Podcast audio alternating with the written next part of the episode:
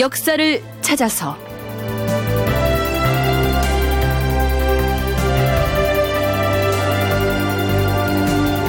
제 464편 한양성 쌓으러 가는 길 백성은 고달팠다. 극본 이상락 연출 황영선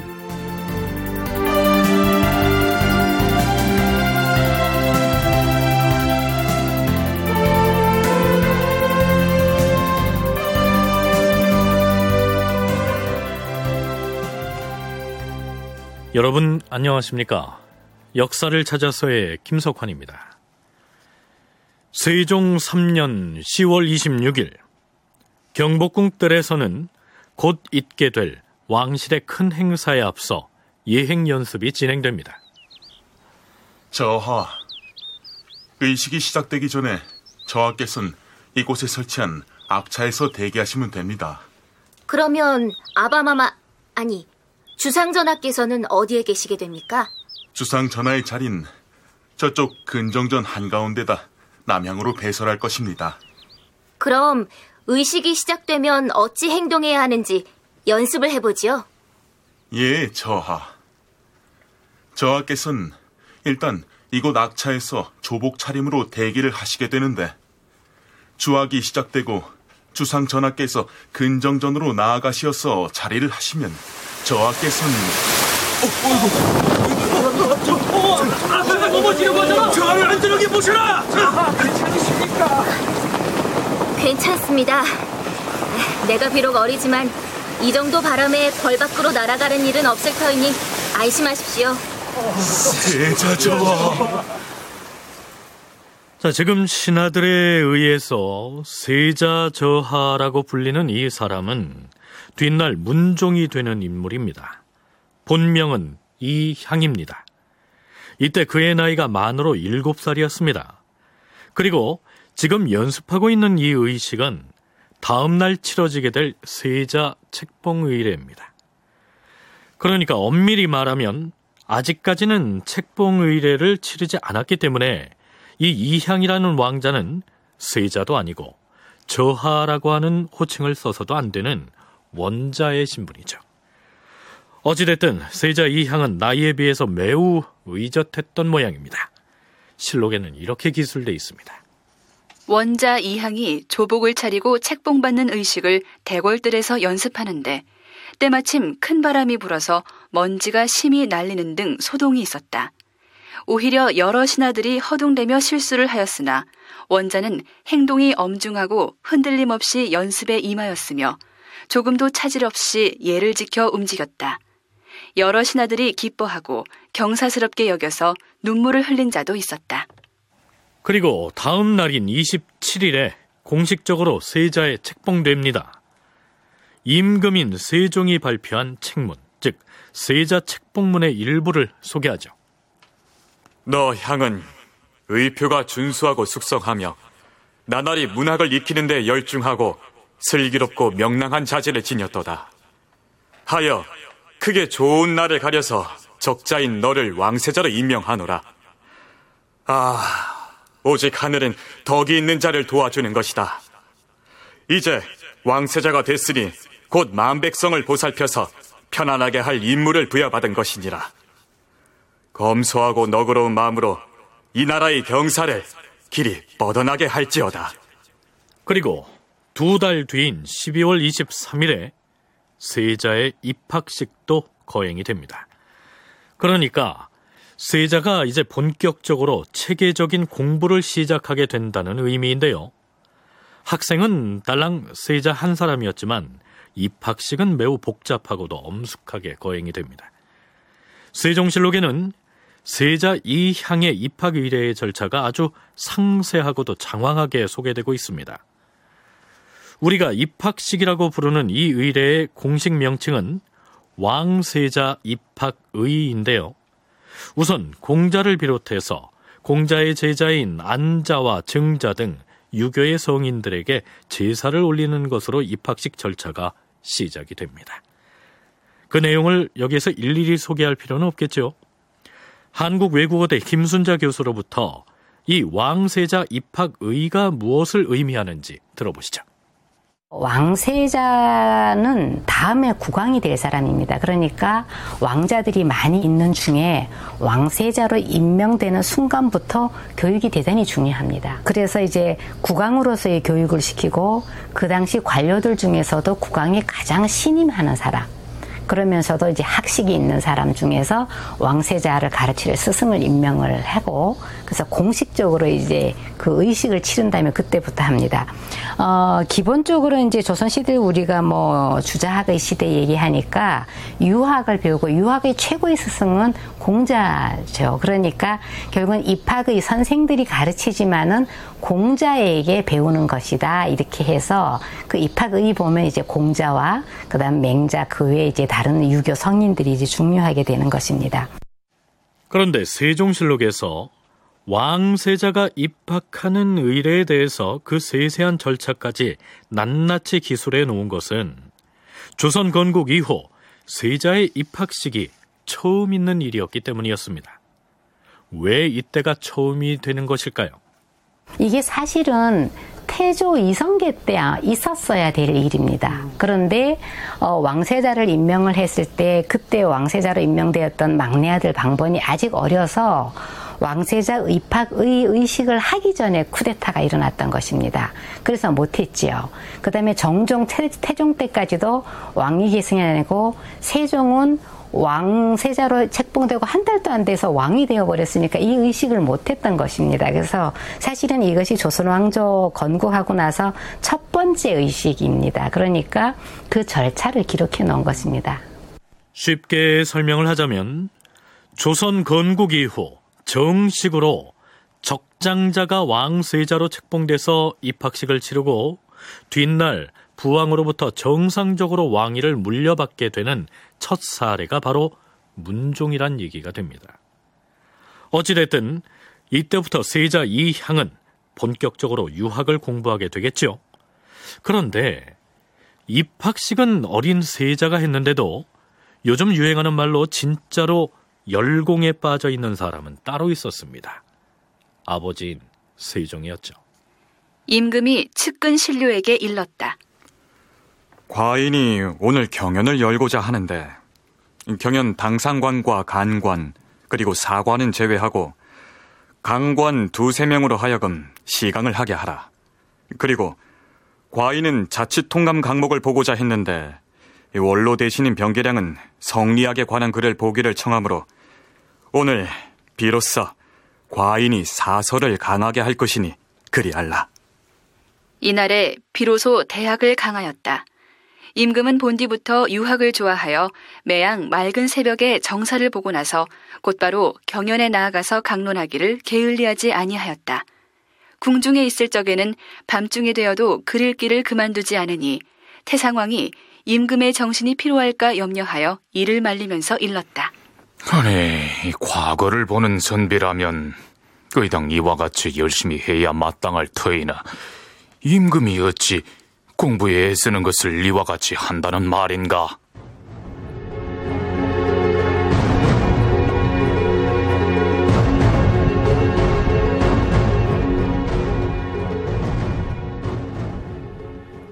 세종 4년 정월에서 2월에 이르는 두 달 동안 한양에서는 엄청난 규모의 대역사가 시행됩니다.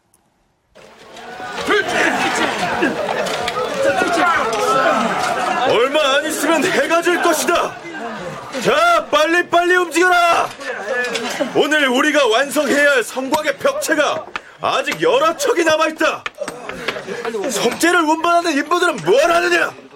서두르라 하지 않느냐? 이 역사에는 전국 각지에서 징발당한 장정들만 30만 명이 넘게 동원됐습니다. 한양의 도성을 수축하는 공사를 이때 시행했던 것이죠. 물론 한양의 도성을 완전히 새로 수축하는 공사는 아니었고요. 기존에 있던 성을 보강해서 다시 쌓는 작업이었습니다. 역사고전연구소 이명환 소장의 얘기입니다. 처음에 한양 도성을 쌓는데 조선 건국 당시에 도시를 세우니까 할 일이 너무 많았죠. 그래서 산 부분은 석성으로 쌓고 평지 부분은 토성으로 쌓았어요. 그러니까 토성을 평지에 쌓아놓으니까 토성이 무너지거든요. 그것도 있었고 성벽이 급하게 쌓느라 좀 낮았습니다. 그래서 세종 때에 토성 부분을 석성으로 바꾸고 그리고 성벽도 전체적으로 높입니다. 그래서 도성을 다시 한번 재공사를 하는 거죠. 수축 공사가 아니라 사실은 전면 리모델링이에요. 그래서 그때야 비로소 도성이 좀 도성다워집니다. 그러니까 지금 우리가 둘러볼 수 있는 서울의 성곽은 그 모습이 바로 이때 제대로 갖춰졌다고 할 수 있겠는데요. 지금부터 이 도성 수축 공사의 진행 과정을 차근차근 살펴보도록 하겠습니다. 도성의 개축과 보수를 위한 역사에 대해서 본격적으로 논의를 한 것은 세종 3년 10월 25일이었습니다. 세종이 좌의정인 철성부원군 이원, 이조판서, 맹사성 등과 함께 어떤 얘기를 나누는지 들어보시죠. 헌데 우리 도성의 길이가 얼마나 되지요? 아래옵기 송구하오나 세밀히 측량을 해보지 아니한 탓으로 얼마가 되는지는 잘 알지 못하옵니다, 전하. 만일에 도성을 다시 고쳐 쌓는다면 어떤 방식으로 수축을 해야 할 것인지 그 방안을 말해보세요. 예, 옛날에 흙으로 싼 성을 모두 헐어버리고 돌로 고쳐 쌓는다면 만년 동안이라도 견뎌낼 수 있으니 장관 계책이 될 줄로 아옵니다. 흙으로 쌓은 성을 모두 돌로 고쳐 쌓아야 한다. 이조 판서의 생각은 어떻습니까? 전하, 지금 비록 흙으로 싼 부분이 많이 무너져 싸우나 흙으로 쌓은 곳 중에서도 성벽이 금석같이 튼튼하게 남아있는 곳도 있사옵니다. 허물어지는 것은 단단하게 쌓지 아니한 까닭이옵니다. 전하, 이조 판서의 말대로 흙으로 다시 쌓는다면 머지않은 후일에 반드시 또 허물어지고 말 것이옵니다. 천년 만년을 두고 튼튼하게 지탱하려면 장관 계책이 필요하옵니다. 석성으로 쌓아야 마땅할 것이옵니다. 좌이정의 말대로 만일에 모두 돌로 고쳐 쌓기로 한다면 엄청난 인력을 동원해야 할 뿐더러 그 역사의 기한을 내년까지 한정한다 하여도 길내 결코 끝내지 못할 것이옵니다. 음, 평양부원군 김승주는 과인에게 말하기를 모두 돌로 쌓는 것이 가장 좋으나 그렇게 할 수 없다면 외국 사신들이 드나들면서 볼 수 있는 사연에서부터 남산에 이르기까지만 돌로 성을 쌓아야 한다고 하던데 그것은 옳은 방도가 아닐 것이요. 헌데 대상왕께서는 성곽을 모두 그대로 두고 허물어진 부분만 수축하는 것이 가하다고 하시니 과인이 대성왕께 다시 아뢰도록 하지요. 그러니까 이 당시 한양도성의 성곽이 어떤 곳은 토성으로 돼 있기도 하고 또 어떤 곳은 석성으로 돼 있기도 했는데 토성으로 된 부분들 중에서 허물어진 곳이 많았다는 얘기입니다. 이성계가 한양으로 천도를 하면서 성을 쌓았습니다. 그런데 그때는 기본적으로 토성으로 쌓았습니다. 서울은 고려시대 때도 남경이었기 때문에 일정한 부분 뭐 궁궐도 있었고 이런 옛 터가 남아 있어서 그걸 이용을 하면서 성을 쌓은 것 같습니다. 그래서 일부분은 석성으로 되어 있었는데 기본적으로는 토성이었는데 이때 이제 건국하고 한 25년 정도 이제 지금 지난 시점입니다. 그러니까 흙으로 쌓았던 곳이 무너진 곳이 상당히 있었던 것 같습니다. 기록에 보면 도성으로서 허물어진 곳이 거의 2만 6천 척이다라는 기록이 나옵니다. 장소로 보면 뭐 수백 곳이 되었다는 얘기죠. 그러니까 이것을 새로 고쳐야 된다. 한양이 고려의 남경이었을 당시의 일부의 성곽을 수축했을 것이고요. 조선 건국 직후에 거기에 덧대서 쌓은 데다가 그 중에 일부는 돌로 쌓고 일부는 흙으로 쌓기도 했으며 그마저 여기저기 허물어진 모습이어서 한 국가의 도성으로서 외국 사신들에게 내보이기에 부끄러운 수준이었던 모양입니다. 결국에는 축성 공사를 하긴 해야 하는데 어떻게 하느냐가 문제인 셈이죠.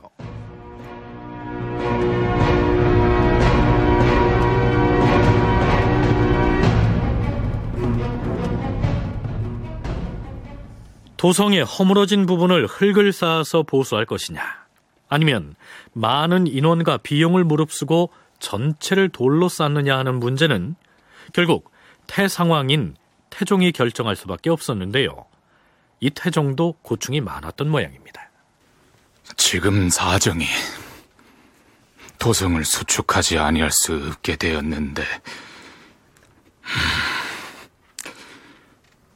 큰 역사를 일으키게 되면 사람들이 모두 원망하게 될 것이다. 하지만 잠깐의 수고함이 없고서야 어찌 오랫동안 편할 수가 있겠는가? 차라리 내가 그 괴로움을 감당하고 편한 상태로 주상에게 내려주는 것이 좋은 일이 아니겠는가? 도성 축조의 대역사를 하게 되면 백성들의 원성이 쏟아질 것은 뻔한데 그럴 바에야 차라리 그 공사를 태상왕인 자신이 주도함으로써 스스로 그 원망을 감당하고 도성의 성곽을 튼튼하게 쌓아서 아들인 세종에게 물려주는 게 좋겠다. 태종의 생각이 이러했던 것이죠. 좌의정 이원이 이렇게 거듭니다. 전하, 자고로 도성이란 집으로 말하면 울타리와 같은 것이옵니다. 금전에 벼농사가 어느 정도 풍년이 들어싸우니 도성을 수축하지 아니할 수 없사옵니다. 임금이 도성 수축 도감을 두게 하였다. 유정현 이원, 김승주를 도성 수축 도감의 도제조로 임명하고 박자청, 전흥, 이명덕, 이천, 조계생을 제조로 임명하였다. 도성 축조에 관한 일을 담당할 임시 기구인 도성 수축 도감이 설치되고 그 담당관을 임명했으니 이제 한양도성의 축성 사업이 깃발을 올린 것입니다. 10월 29일 도성 수축도감에서 공사 개요와 구체적인 인원 배치 계획을 보고하는데요. 그 내용을 살펴보시죠. 여러 도에 배치된 군정들 중에서 갑사별패, 시위패, 수군, 진군, 수성군, 익정군 및 잡세군을 제외한 군사와 장정들을 불러 성을 쌓을 것이다. 토성으로 된 곳 중 허물어진 데가 25,535척인데 매 척당 각 15명씩으로 쌓게 되니 모두 38만 3,025명이 필요하고 석성으로 된 곳이 허물어진 데가 3,946척인데 매 척당 각 5명씩으로 쌓게 되니 합계가 1만 9,730명이요. 서전문과 옹성을 쌓는 데에 1,000명이 필요하니 합계 40만 3,755명이다. 한 사람당 40일 식량을 싸가지고 와서 맡은 지역을 나누어 공사에 착수하게 하였다. 경기도는 백악산 동쪽의 구간을 맞는데 허물어진 데가 397척이고 토성으로 허물어진 데가 1,545척이다. 그리고 함길도는 자, 이렇게 전국의 각 도에서 징발한 인원을 구간별로 배치할 계획을 발표하는데요. 문제는 장정들과 군인들을 이렇듯 대규모로 징발해 버리면 각 지방의 해안 지역 등에 대한 방어가 소홀해진다는 점입니다. 그래서 말미에 이러한 내용을 덧붙입니다. 각 도의 관찰사가 도내의 해안과 내륙을 방어하는 데 있어서 군사적으로 긴급한 곳과 긴급하지 않은 곳, 호구에 많고 적은 것을 파악하여 보고하였는데 40일 안에 부역을 마치면 바로 돌려보내 줄 것이지만 맡은 구역의 성을 단단하게 쌓지 아니한 자는 해당 감독, 제조, 수령 및 총패와 두목이 모두 중죄를 면치 못할 것이라 하였다. 만일 고쳐 쌓은 뒤에 성이 무너지게 되면 처음에 쌓던 관원을 시켜 다시 쌓게 해야 한다고 주청하였는데 태상왕이 그대로 따랐다. 조선이 이 당시 이제 팔도이니까 전국에서 이제 인원을 할당을 합니다. 그래서 일단 이제 중앙 정부에서 어, 이 공사는 어, 몇 명의 사람을 동원해가지고 어느 정도 기간에 이 공사를 끝낼 수 있다 계획이 세워지면 그 숫자를 전국 각 지방 팔도의 도에다가 그 세력 세자서 도세를 고려해서 인원을 할당한다 이렇게 되어 있습니다. 그 도세는 그 지방이 얼마만큼 돈이 많은 그, 그 부유한가 하는 것하고 그 다음에 인구가 몇 명이냐 하는 거. 예를 들면 조선시대 팔도 중에서는 경기도를 제외하면 경상도가 도세가 제일 셉니다. 처음에는 병조 참판 이명덕이 주관해서 도성수축공사에 필요한 인원을 산정하고 각 도별로 할당하는 일을 했는데요. 전국에서 모두 43만 명을 징발하겠다고 보고합니다. 그런데 그 인원수를 놓고 논란이 벌어지죠. 주상전하, 가만히 살펴보건대 태조대왕께서 처음으로 한양에 도읍을 정하여 성을 쌓을 때에도 징발된 장정의 수가 20여만이었사옵니다. 하운데 이번 역사는 무너진 누분을 수축하는 공사일 뿐이었는데 어찌 40만이 넘게 동원한단 말씀이옵니까? 대간의 상소가 이러하자 임금이 태상왕에게 아뢰었고 태상왕이 인원을 감하도록 명하였으나 이명덕이 고집을 꺾지 않았다. 드디어 태상왕이 삼의정에게 명하여 이를 의논하게 하니 모두 인원을 감하기를 청함으로 결국 10여만 명을 감하였다. 그리하여 실제로 뽑은 장정의 수는 경기도가 2만 188명이요. 충청도가 5만 6,112명이요. 강원도가 2만 1,200명이요. 황해도가 3만 9,888명이요. 전라도가 4만 9,104명이요. 경상도가 8만 7,368명이요. 평안도가 4만 3,392명이요. 함길도가 5,208명이니 모두 32만 2,400명이었으며 자, 이렇게 인원이 할당되면 각 도의 관찰사는 자신이 관할하는 도 내의 여러 소지역별로 다시 인원을 할당하고요. 그러면 다시 고을 수령과 향리들이 마을별로 장정들을 징발하게 되겠습니다.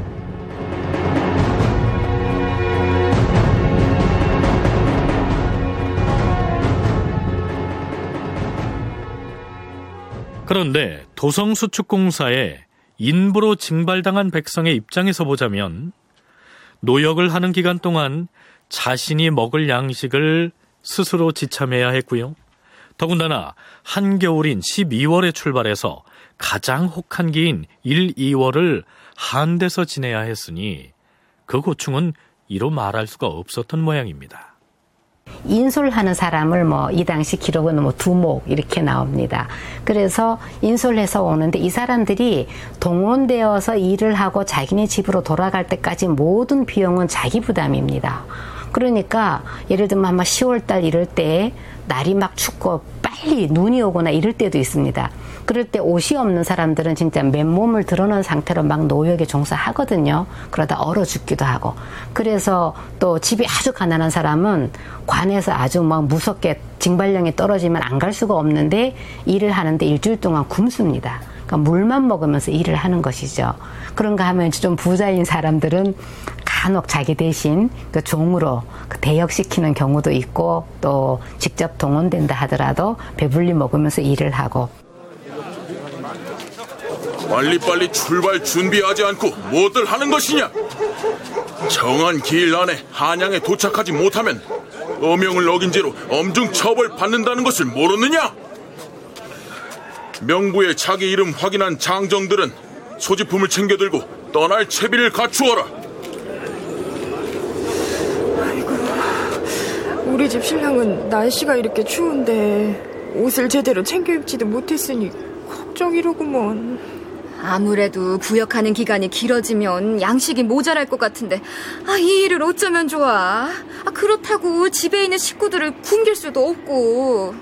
몇 년 전 우리 동네에서도 부역하러 한양길 나섰다가 도중에 얼어 죽고 굶어 죽은 사람이 여럿이라 하지 않았어. 그러게 말이야. 부역을 시키더라도 하필이면 엄동설 안에 사람을 잡아갈 것이 뭐람? 아이, 그렇다고 농번기에 남자들을 다 끌고 가버리면 농사는 누가 지으라고. 아이, 뭐 하기야 그렇긴 하지만. 자, 그럼 마을별로 줄 맞춰서 출발하라.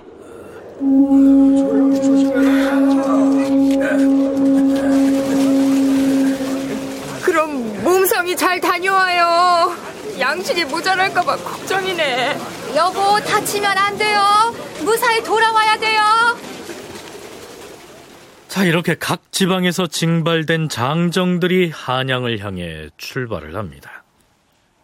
한편 한양의 조정에서도 이 대역사를 앞두고 준비 작업을 하느라 부산한 모습입니다. 도성 수축도감의 책임을 맡고 있는 우의정 정탁과 좌의정 이원은 물론 즉위 이후 이러한 대역사를 처음 수행하는 세종 역시 노심초사하는 모습을 보입니다. 역병이 문제 아니오. 태조대왕 때 도성 수축 공사를 할 때는 그 전에 역질이 없었음에도 도중에 역병이 발생해 희생자가 발생했는데 금년에 지금 벌써 역병이 돌고 있으니 발도의 인부들이 모두 모이면 더욱 심해질 것 아니겠습니까? 전하, 지금 해민국과 재생원으로 하여금 성 쌓는 군사의 지력을 치료하도록 준비를 해 두었사오나 군사의 수요는 많은데 양쪽의 의원 수를 다 합해봐야 감당하기 어려워서 병자들을 제대로 구류할 수가 없을 것이옵니다. 그렇다면 어찌하면 좋겠소? 서울의 의원들만 가지고는 어림이 없사오니 청컨대 지방 수령들에게 명을 내리셔서 지방에서 출발을 할때세 고을당 각기 의학생도 두세 명을 아예 거느리고 약재까지 준비해서 올라오게 어명을 내리시옵소서. 그리하면 서울의 의원들이 지방에서 온 의학 생도들을 지시하여 장정들의 역지를 치료하도록 하면 될 것이옵니다. 그리 처결하시오. 한편 서민들을 무료 치료해주는 의료기관인 화린원에서는 태조 때 역질이 돌았을 때 몸을 돌보지 않고 구호에 앞장섰던 탄선이라는 승려를 불러올리자고 주청을 올립니다. 이제 축성 공사가 시작되면 전국에서 많은 군사가 모이게 될 터인데 그리 되면 반드시 역질이 더욱 심해질 것이옵니다. 태조 대왕께서 나라를 세운 초기에 비로소 도성을 쌓으시었는데 그때 역질이 크게 일어나 싸웁니다. 당시에 화엄종의 승려 탄선이 역병을 두려워하지 않고 마음을 다해 구휼하여 싸웁니다. 지금 탄선이 경상도 신령에 거처하고 있사오니 영마를 보내 불러올려 그로 하여금 구호하도록 하시옵소서. 당장 영마를 보내 탄선을 불러오라. 전국에다 할당을 줘요. 그래서 역부가 오는데 사실 못 먹이고 이런 게 문제가 아니고 옛날 사람들은 교류가 없기 때문에 전국에서 모아놓으면 바이러스가 섞여갖고 반드시 병이 돌아요. 그래서 그 공사하는 기간을 뭐 20일 뭐 두 달 이렇게 하는 것도 저희가 정확히는 모르지만 아마도 경험적으로 타 지역 사람들을 섞어서 어느 정도 이상 놓으면은 전염병이 돈다 이런 거를 되게 아는 것 같아요. 또 이제 기후나 장마 이럴 때는 더 심하게 돌겠죠. 그래서 공사 같은 걸 조선은 하다가 맨날 한 20일 하다 그만두고 짧게 짧게 끊어요. 왜 이 조선이라는 나라는 좀 공사를 진득하게 못하고 이렇게 하냐 그러는데 너무 오래 가면 병이 돕니다. 그 당시로는 어쩔 수가 없어요. 타지 사람들이 섞이면 바이러스 때문에 병이 나는 거죠. 수도 서울을 빙 둘러서 도성을 수축하는 대역사이니만큼 공사 기간을 좀 더 길게 잡아서 진행할 수도 있었을 텐데 두어 달 이내로 짧게 잡은 데에는 역질이 번져서 피해가 커지는 것을 방지하기 위한 목적도 그 배경이 됐을 것이다. 이명환 소장의 분석이 그러합니다. 도성 수축 도감에서 준비해야 할 것은 그뿐만이 아니었습니다. 대상왕 전하, 날씨가 춥고 노역이 고되면 성 쌓는 도중에 버티지 못하고 필시 도망치는 자들이 발생할 것이옵니다. 이들에 대한 형률을 미리 정해두었다가 엄히 다스려야 할 것이옵니다. 형률을 어찌 했으면 좋을지 말해보라. 처음 도망치다 붙잡히면 곤장 백대를 치게 하시옵고 두 번째 도망치다 잡히면 가차 없이 차명에 처하게 하시옵소서. 그리하라. 그런가 하면 세종 4년 1월 14일 도성을 수축하는 일로서 목멱산과 백악의 산신에게 제사를 지내어 고하였다. 무사히 이 대역사를 마치게 해달라고 지금의 서울인 남산과 북악산에 고사도 지냅니다. 그런데 날씨가 점점 더 추워지자 태상왕인 태종도 애가 탑니다. 병조 판서는 들라. 부르셨사옵니까, 태상왕 전하? 오늘은 유독 바람이 세고 눈발까지 날리는구나. 일기가 이와 같은데 지금 삼남지방에서 오는 장정들은 어찌 되었느냐? 일부는 한양에 도착하였사오나 대부분은 지금 한양을 향해 이동 중이라 보고받았사옵니다. 도성을 수축하는 여러 도의 군인들이 오고 있는데 혹 도중에 얼어 죽는 사람이 없겠느냐? 각 도의 수령들로 하여금 책임을 지고 인솔하라 하였사오니 자기 관내의 백성들을 얼어 죽게 하지는 않을 것이옵니다. 비록 성을 쌓지 못하는 일이 있더라도 백성들을 얼어 죽게 해서야 되겠느냐? 지금 당장 여러 도에 나누어 사람을 보내서 군인들을 거느리고 오는 수령들에게 단단히 타이르도록 하라. 예, 태상왕 전하. 하운데 무어라 타이르실 것이온지 선지를 내리시옵소서. 각 지방 수령들에게 도착할 길만 생각해 무리하게 장정들을 채근하지 말고 일기가 춥거든 도중에 머물러 유숙하고 뗄나무를 준비해 몸을 녹이고 일기가 따뜻할 때를 기다려서 길을 떠날 것이며 백성이 한 사람도 얼어 죽는 자가 없어야 한다고 이르라. 얼어 죽는 사람이 있거든 그 내역을 상세히 기록해 보고하게 하라.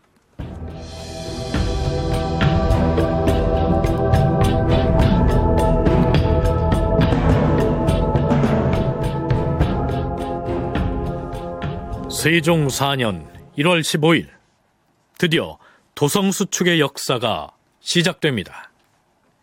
임금인 세종과 태상왕인 태종이 직접 명을 내려서 지휘를 합니다. 태상왕은 도총재 권희다를 보내고 임금은 총재 원민생을 보내 수를 내리어서 도성수축도감의 제조를 태평관에서 위로하였다. 또한 잠겨있던 숙청문과 창의문을 활짝 열어서 군인들과 역사 관계자들이 궐에 출입하는 길을 통하게 하였다. 도성의 동쪽과 서쪽에 구료소 네 곳을 설치하고 해민국제조 한상덕에게는 의원 60명을 거느리고 대사 탄선에게는 승려 300명을 거느리고 병들고 다친 사람을 구료하도록 명하였다.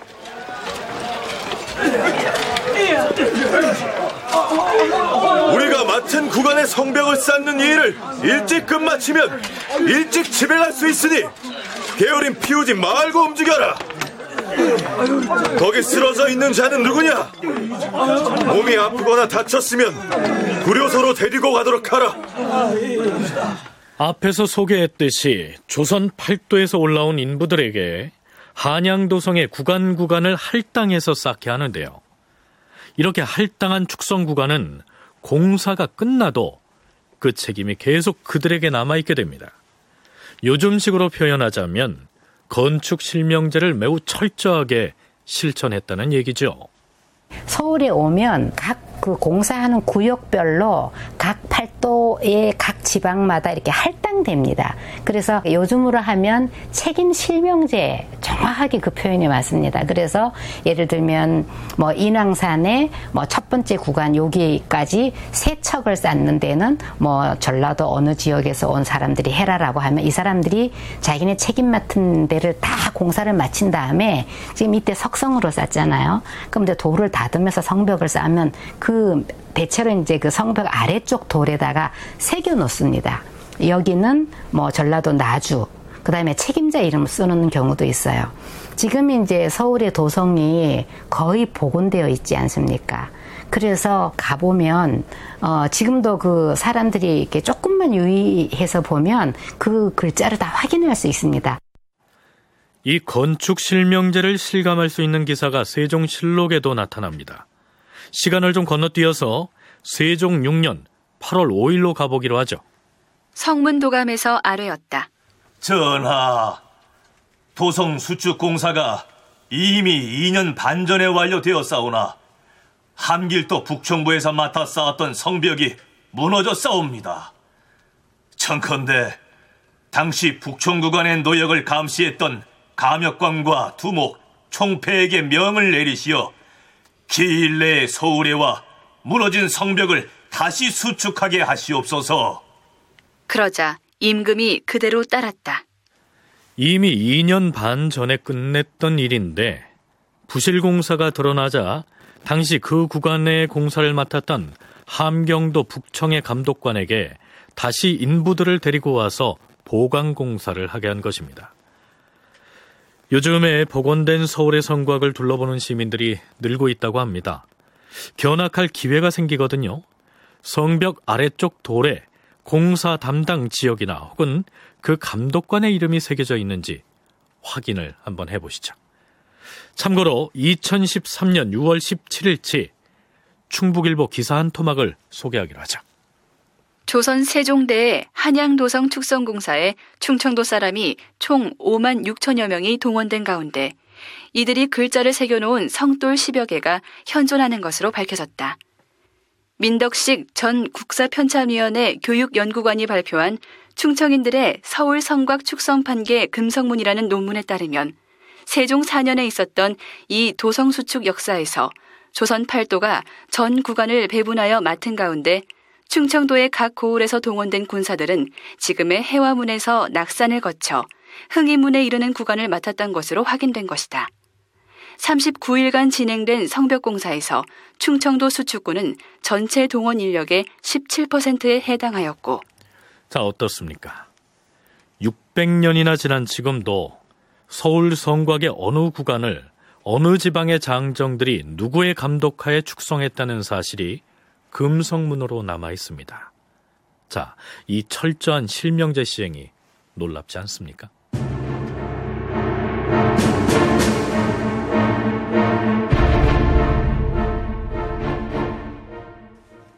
다시 서울 성곽 수축 공사가 진행되고 있는 세종 4년 초로 돌아가 볼까요? 도성 수축도감에서 세종에게 한 가지 건의를 합니다. 그 내용은 이렇습니다.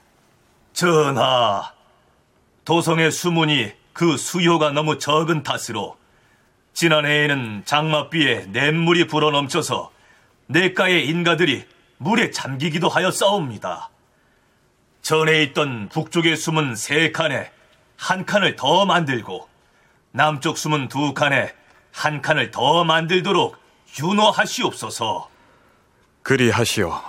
뿐만 아니라 공사 인력의 여유가 있거든 개천의 왼쪽과 오른쪽에 모두 돌을 단단히 쌓아 올려서 빗물이 잘 소통하게 하도록 조치를 하시오. 공사를 진행하면서 성 안에 물을 빼낼 배수로 확충을 했다는 내용입니다. 그런가 하면 일부 지역에서는 축성공사에 투입할 군사들을 제때 보내지 않고 늑장을 부리기도 했는데요. 경상도 관찰사와 그 관계자들이 바로 그런 죄목으로 처벌을 받은 경우였습니다. 세종 4년 1월 22일 의금부 진무 한효문을 경상도에 보내 경상도 관찰사 최사강을 엄히 국문하게 하고 진주 목사 윤보로, 성주 목사 이지유, 고성현사 강자명을 잡아오게 했는데 그 이유는 도성 수축하는 군사를 늦게 올려보냈기 때문이었다. 그리고 드디어 세종 4년 2월 23일 도성 수축을 총지휘한 정탁이 공사가 완료됐음을 보고합니다. 도성을 모두 돌로 쌓아 싸웁니다. 험한 곳은 높이가 16척이고 그 다음으로 높은 곳이 20척이며 평지는 높이가 23척이옵니다. 숨은 두 칸을 더 설치하여 막힌 곳을 통하게 싸웠고 서전문은 막아버리고 대신 도니문을 설치하여 싸웁니다. 성의 안팎에 모두 넓이가 15척이나 되는 길을 내어 순찰하는데 편리하게 하여 싸웁니다. 축성에 사용된 쇠붙이는 10만 6,199근이요. 석회는 9,610석이어 싸웁니다. 사용하고 남은 쇠를 거두어 각 도의 세공품으로 충당하여 싸웁니다. 음. 도성 수축 도감 도제조는 수고하였도다. 정말로 수고가 많았도다. 한양 도성의 축성 공사가 이렇듯 성공적으로 마무리된 것 같았는데 그러나 그 후유증이 만만치가 않았습니다. 우선 세종 4년 2월 23일에 짤막한 실록 기사 한 줄을 소개하기로 하죠. 도성 수축도감에서 아뢰기를 각도의 군인 중 죽은 사람이 총 872명입니다. 라고 하였다. 아무리 그 공사가 도성의 성곽을 돌을 재료로 해서 쌓는 대역사였다고는 하지만 사망자만 900여 명이라니 이거 충격적이지 않습니까? 그런데 그 정도의 대역사에서 그 정도의 희생은 별로 놀랄 일이 아니라고 여기는 사람들도 있습니다. 세종이 편전에서 이 문제를 거론하는데요. 도성을 수축하는 군인들 중에 죽은 사람이 그리 많았다 하니 그 이유가 대체 무엇 때문이요? 그런데 공조 참판 이천은 이렇게 대답합니다. 전하, 도성 수축도감엔 수십 명의 제조들이 참여하여 싸운데 그 중엔 박춘기와 같이 도중에 병이 들어서 죽은 자도 있사옵니다. 하물며 30여만 명의 군인 중에서 기껏 5, 600명이 죽은 것을 두고 무엇이 그리도 괴이하다 하시옵니까? 이 말을 들은 세종은 차마 그의 면전에서는 아무 말도 안 하고 있다가 이천이 나가고 나자 남아있던 신료들에게 이렇게 불만을 토로합니다. 이천, 그자의 말은 전혀 옳지 않다. 각 도에서 상경하여 축성 역사에 동원된 군인들이 죽은 것과 도성 수척도감 제조 박춘기 한 사람이 병들어 죽은 것이 어찌 같다고 하는 것인가? 결국 세종은 신궁으로 가서 부왕인 태종에게 그 사실을 고하는데요. 태종은 노기를 띠며 조말생 등에게 호통을 칩니다. 도성을 수축한 군사 중 죽은 자가 매우 많거늘 경들은 어째서 나에게는 사실을 아뢰지 아니했는가? 지금 다행히 주상의 말로 인해 이제야 실상을 알게 되었는데 그렇지 않았다면 나는 모르고 있었을 터이다. 이것이 어찌 사슴을 가리켜 말이라 한 것과 다름이 있겠는가? 태상왕이 호통을 치자 조말생 등이 부끄러워하고 두려워하였다. 태상왕이 즉시 병조에 명하여 의원을 거느리고 성 밑으로 돌아다니면서 병들고 굶주린 사람과 죽어서 매장되지 않은 사람을 두루 찾게 하였다. 또한 한성부로 하여금 성박 심리 안에서 굶주린 사람들과 방치된 주검들을 찾도록 하였다. 공사가 끝났음에도 집에 갈 엄두를 내지 못한 채 병이 걸리거나 굶주려서 성곽 인근에 쓰러진 사람들이 지천이었고 아예 견디지 못하고 죽은 사망자 또한 적지 않았음을 짐작할 수가 있는데요. 그렇다면 도대체 그 많은 사망자는 어떻게 발생했던 것일까요?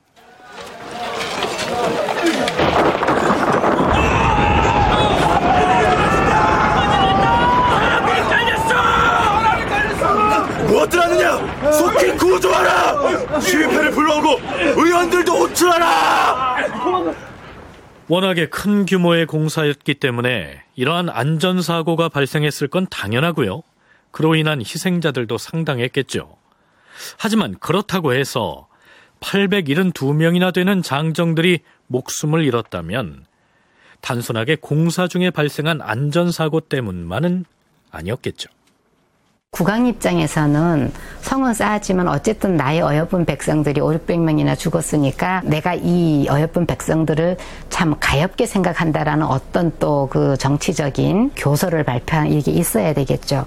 실제로 다 자비 부담을 하니까 이 사람들이 집단적으로 이렇게 수용되어서 공사를 하고 하는 동안 잘 못 먹고 그 다음에 아주 너무 과로한 상태에서 공사를 하면서 돌을 깎고 나르고 하다가 돌이 굴러가지고 깔려 죽는 사람도 있고 뭐 부러지는 사람도 있고 그 다음에 공사는 어떻게든 마쳤지만은 돌아가다가 다친 채로 돌아가다가 상처가 덧나서 죽는 경우도 있고 사실은 배가 고파서 가다 죽는 경우도 있는데 거기에 만약에 전염병이 돈다라고 하면 당연히 사람이 많이 죽습니다.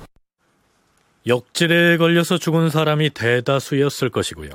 그 외에도 굶어 죽거나 얼어 죽는 사람들이 상당수 발생했을 것이란 얘기입니다. 사서의 기록에 의하면 도성 수축 공사가 끝나고 집으로 돌아가는 도중에 죽은 사람도 매우 많았을 것으로 짐작이 됩니다. 도성의 역사에 나왔다가 집으로 돌아가는 중 도중에 병을 얻어 길거리에 쓰러진 자들이 많다고 했다. 근데 그들을 구려하는 사람이 없어서 목숨을 잃는다 하니 이 어찌 민망한 일이 아닌가. 경내의 수령과 역성들은 친히 나와서 살펴보고 그들에게 약물을 복용하게 하고 죽이나 밥으로써 구려하도록 하라. 임금이 여러 도의 감사로 하여금 창고에 곡식을 내어 길에서 굶주려 병든 사람들을 구제하게 하고 병이 나았으면 각자 집에까지의 노정을 계산하여 양식을 나눠주도록 하였다. 주상과 태상왕 두 임금께서 애써 군인들을 구려하였지만 그러나 군인의 수요가 너무 많고 서울의 쌀이 귀한 데다 기후가 차서 지력이 크게 발생하였다. 도성수축의 역사를 할 때 죽은 사람이 많았고 뿐만 아니라 길에서 또는 집에 돌아가서 서로 역병이 전염되어 죽은 사람이 매우 많았다. 울산의 한 군인은 아버지와 아들이 모두 도성수축 역사에 나왔는데 그 아버지가 죽었으므로 아들이 시체를 업고 돌아오면서 길에서 조석으로 자기가 먹는 밥으로서 제사를 지내고 드디어 고향에 돌아가 장사 지내었다. 실정이 이러했습니다. 전라도 관찰사가 보고한 내용의 기사를 보면 한양에 성 싸우러 갔다가 추위와 굶주림과 역병에 탈진해서 도중에 쓰러지는 사람들의 수가 어느 만큼이었는지 알 수가 있습니다. 세종 4년 6월 11일 전라도 관찰사 하연이 아뢰기를 도내에 도성 수축군을 돌려보낸 뒤에 집으로 가는 도중에 병들어 죽은 자가 141명이니 부역하다가 희생된 군인의 예에 의하여 곡식을 부조하소서라고 하니 그대로 따랐다.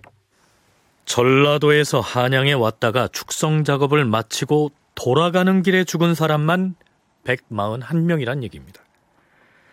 김순자 교수는 그처럼 대규모의 역사를 더구나 혹한기에 단 두 달 만에 강행해서 완공했을 정도로 노역의 강도가 강했던 점 역시 다수의 희생자를 낸 요인이기도 했을 것이라고 분석합니다. 이 공사가 세종 4년 1월에 시작되어서 2월에 끝납니다. 두 달 만에 어마어마한 공사를 아주 속전속결로 해 치운 겁니다. 그랬는데 그 바로 전달인 세종 3년 12월 기사에 전염병이 돌았다는 기록이 나옵니다. 전국에서 사람들이 모여서 아주 열악한 상황에서 집단 거주합니다. 영양 상태 안 좋고 위생 상태 당연히 안 좋았으니까 당연히 전염병이 돌았을 것입니다. 그러면 돌아가다가 사실은 굶주려서 죽는 사람보다는 전염병으로 죽는 사람이 많지 않았을까 하는 생각입니다. 우리는 복원된 서울 성곽을 구경하면서 이 도성은 건국 당시에 1차적으로 태조가 축성을 했고 나중에 세종대왕이 대대적인 역사를 벌여서 견고한 석성으로 완성했다. 이렇게 얘기하겠죠. 하지만 실제로 한양도성은 조선 8도에서 동원된 이름 없는 장정들이 피와 땀과 목숨을 바쳐 축성한 것이다. 이렇게 해야 옳지 않을까요?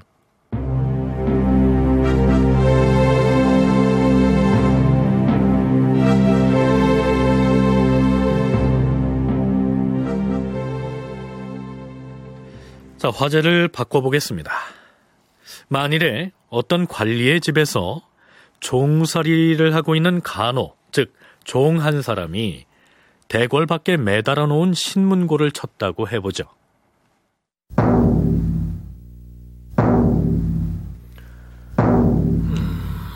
너는 누구이며 무슨 연유로 신문고를 올리느냐?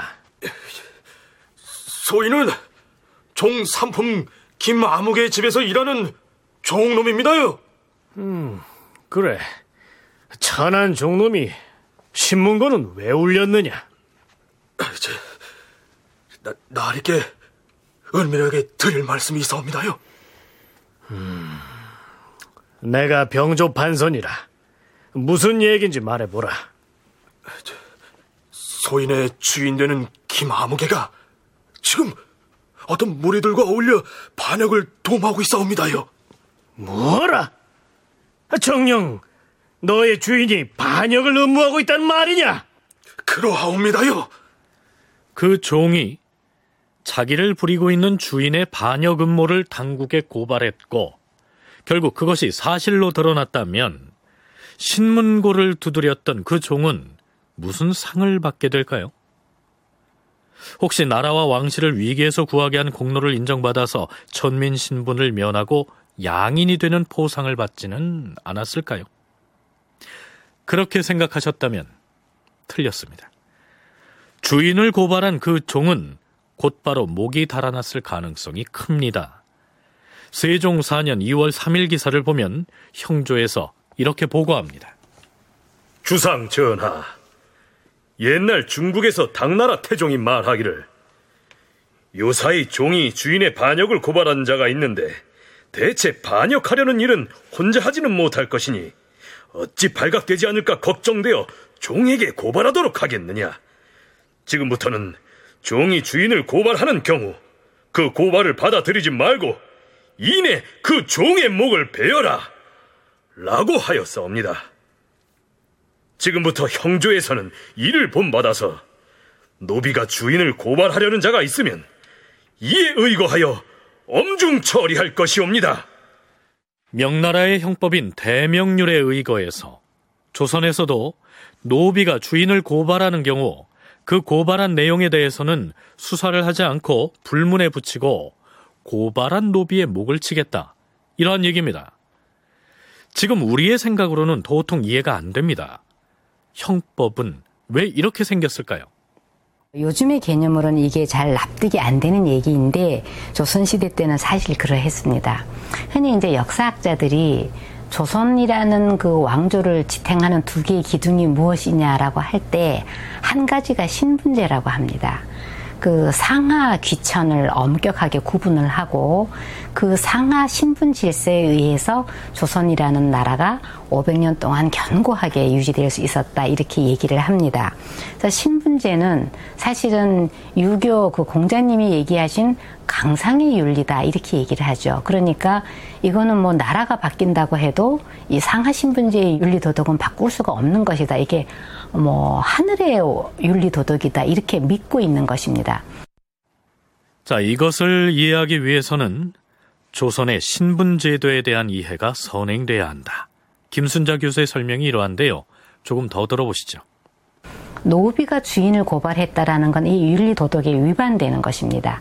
그럴 경우에 만약에 이제 무고를 했다면 이건 뭐 생각할 게 없으면 무조건 이제 벌 주면 되는데 실제로 주인이 죄가 있어서 사실을 고발한 거면 어떡하냐 하는데 신분제 윤리에선 조선시대 사람들은 국가를 유지하는 데 있어서 어떤 것을 중요시 하느냐 할 때 이 주인의 잘잘못보다는 범죄보다는 신분제 원리에 어긋나는 것이 더 중요하다라고 보았습니다. 사실은 19세기 어, 조선이 망할 때까지 이 원칙은 지켜집니다.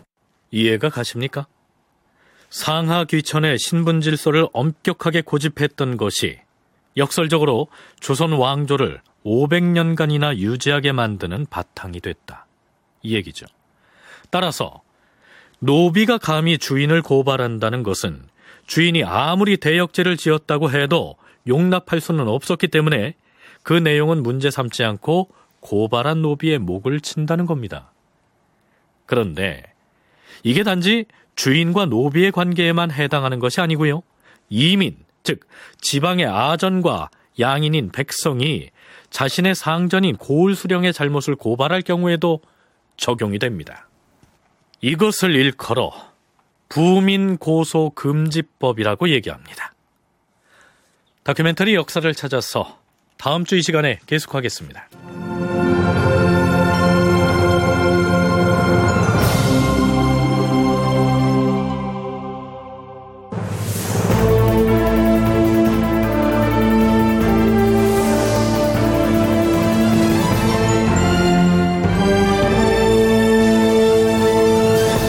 다큐멘터리 역사를 찾아서 제 464편 한양성 쌓으러 가는 길 백성은 고달팠다. 이상락 극본 황영선 연출로 보내드렸습니다.